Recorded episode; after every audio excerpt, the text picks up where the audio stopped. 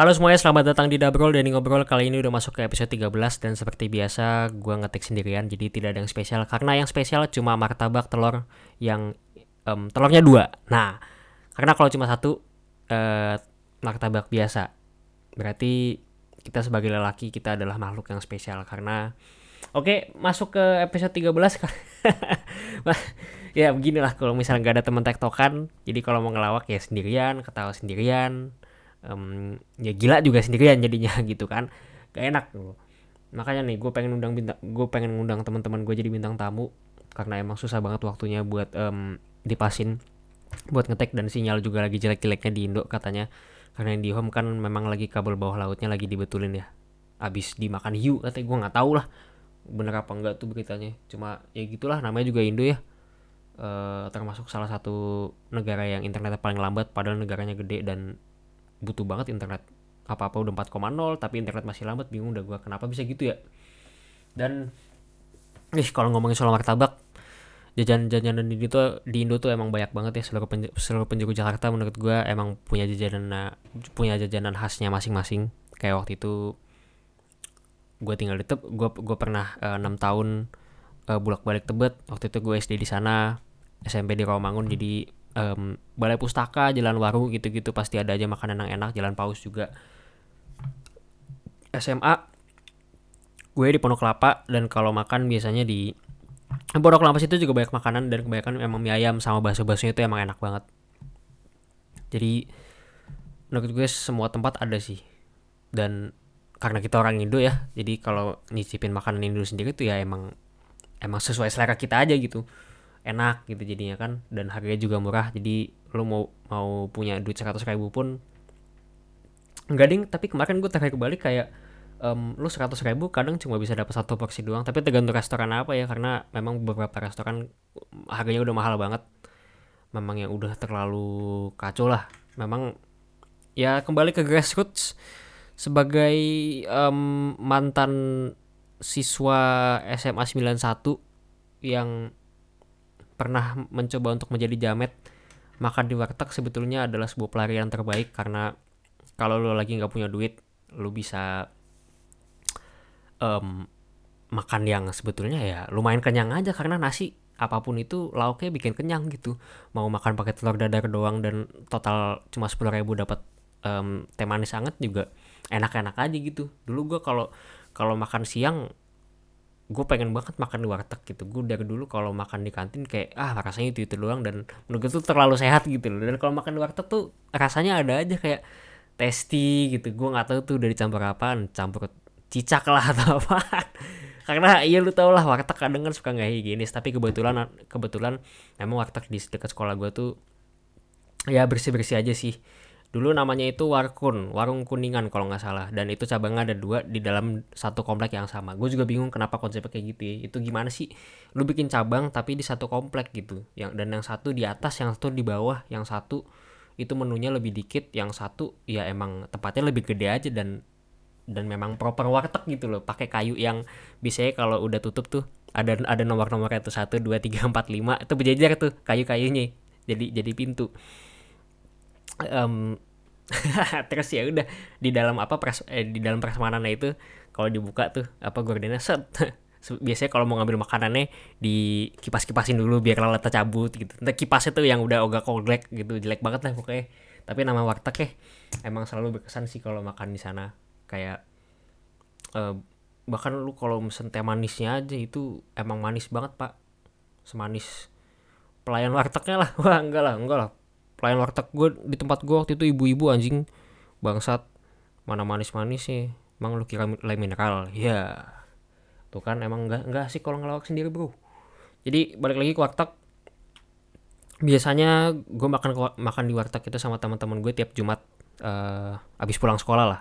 Nggak selalu tiap Jumat sih cuma emang paling enak tuh um, hari Jumat gitu loh. Kayak ya udah besok kali libur jadi kayaknya kalau makan yang aneh-aneh tuh santai-santai aja gitu in case tiba-tiba kita uh, berak-berak atau um, diare gitu kan um, besoknya libur santai lah gitu tapi oh enggak ternyata uh, eh, gue gue kayaknya dulu pernah deh waktu waktu itu habis makan warkun atau makan apa besoknya gue kayak asam lambung gue naik gue nggak tahu kenapa tuh perut gue sakit banget. Tapi itulah memang the art of um, makan di warteg ya memang hal-hal seperti itulah yang sebetulnya wajar terjadi gitu. Jadi kadang kalau emang satu sakit semua sakit gitu. Karena emang makanan di warteg kebetulan waktu itu lagi jelek aja gitu. Ah uh, ya karena gue waktu itu emang banyak keliling uh, pas SMA di sekitaran Pondok Kelapa, Bekasi gitu-gitu, tapi Bekasi yang masih Bekasi kota, Bekasi Barat. Jadi gue makanan mak oh sorry. Makanan di sekitaran situ aja gitu. Kayak dulu ada pisang bakar um, enak banget namanya 48 itu harganya kalau nggak salah waktu itu sepuluh ribu dan uh, coklatnya kadang bisa pakai Nutella cuy.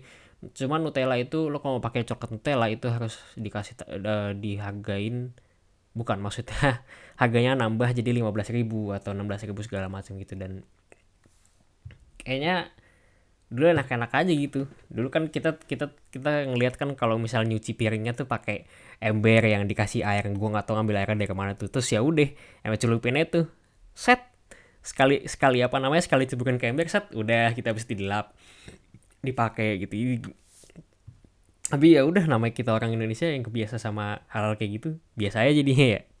48 tuh mantep banget. Biasanya di sebelahnya ada nasi goreng terus um, nasi goreng gue juga sering tuh kalau makan nasi goreng kalau lagi BM nasi goreng tuh di situ nasi goreng emang enak harganya 12 ribuan gitulah.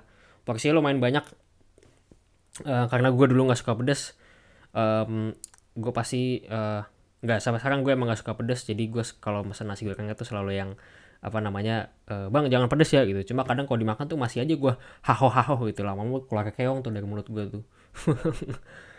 Emang nggak tau lah kayak emang ladanya banyak gitu. Makanya gue kadang kalau emang abang-abangnya beda nih yang masak nih bang. Jangan pedes jangan kasih lada ih. Nah itu abangnya udah ngerti tuh. Ini pasti anak nggak suka pedes nih. Ya jadi emang dua, dua jajanan di Pondok Kelapa itu termasuk enak dah. Sekarang kalau mau ngomongin soal Pondok Kelapa sekarang itu uh, ada udah ada banyak toko-toko kopi ya. Uh, bukan kopi ya kopi.